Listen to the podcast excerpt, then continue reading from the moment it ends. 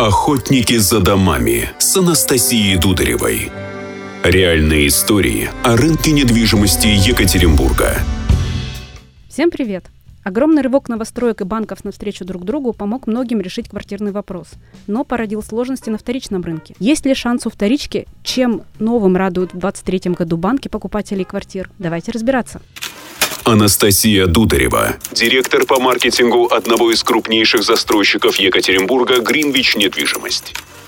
У меня в гостях Александр Семенок – начальник управления ипотечного кредитования и развития сервисов «Домклик». Александр, привет. Привет. Смотри, более 80% покупателей квартир в новостройках берут ипотеку. И даже в Гринвич недвижимость, где есть длительная рассрочка, все равно половина приходит к ипотечному брокеру в отдел продаж. При этом задумываются. Решу улучшить условия, куплю новую квартиру, а как продавать вторичку? Ведь там совершенно другие ставки и инструментов особо никто не предлагает.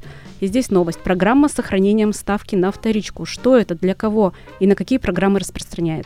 Если клиент решил улучшить свои жилищные условия, но боится, что его квартира не будет продана, так как ставки на вторичном рынке сейчас э, большие, э, он может воспользоваться программой э, перевода долга на своего покупателя с сохранением действующей процентной ставки по кредиту.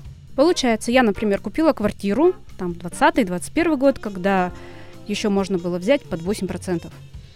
А сейчас на мою квартиру, если клиент пойдет, мой покупатель, это уже 10,9.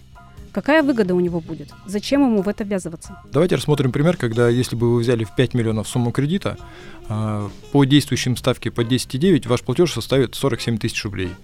Том случае, если вы воспользуетесь программой перевода долга на нового заемщика, покупателя вашего объекта недвижимости, э, у вас выгода составит более 10 тысяч рублей ежемесячно. Здорово, это практически 25% от платежа. Но вот, конечно же, интересует в первую очередь, а если я брала с субсидированной ставкой 0 или 1%, на такую ставку можно передать остаток? Сейчас пока программа распространяется только на стандартные ипотечные программы, а, программа достаточно новая, я думаю, что мы ее доработаем, и дальше уже можно будет использовать ее и в том числе на субсидированные программы. А на траншевую ипотеку? Траншевая ипотека пока сюда не входит тоже. Хорошо, раз уж это не обеспечивает возможность использовать старую ставку по траншевой ипотеке, и все-таки сама траншевая ипотека и сейчас достаточно интересна. В Екатеринбурге более шести застройщиков уже ее применяют, но условия у всех разные, и часто клиент слышит 100 рублей, платеж 1 рубль в месяц, приходит, а застройщик говорит, нет, у нас по-другому.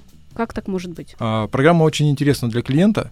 А, единственное условие, которое остается неизменным по данной программе, это размер первоначального взноса. 15% от стоимости приобретаемой квартиры.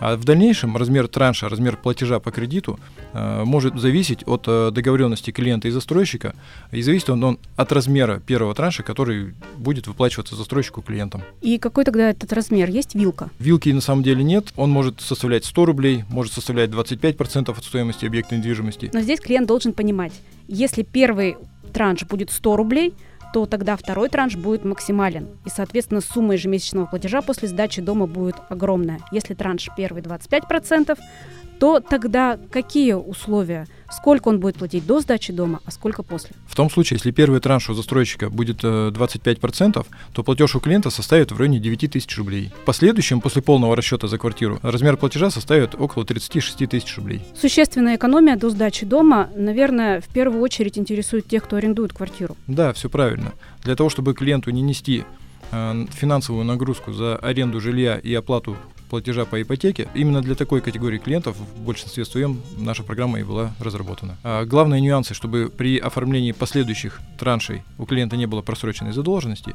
и не были погашены предыдущие выданные транши. И, наверное, хит среди покупателей – это ипотека без первоначального взноса. Она исчезла несколько лет назад, сейчас снова начинает набирать обороты, причем не только на квартиры, но и на апартаменты, комнаты.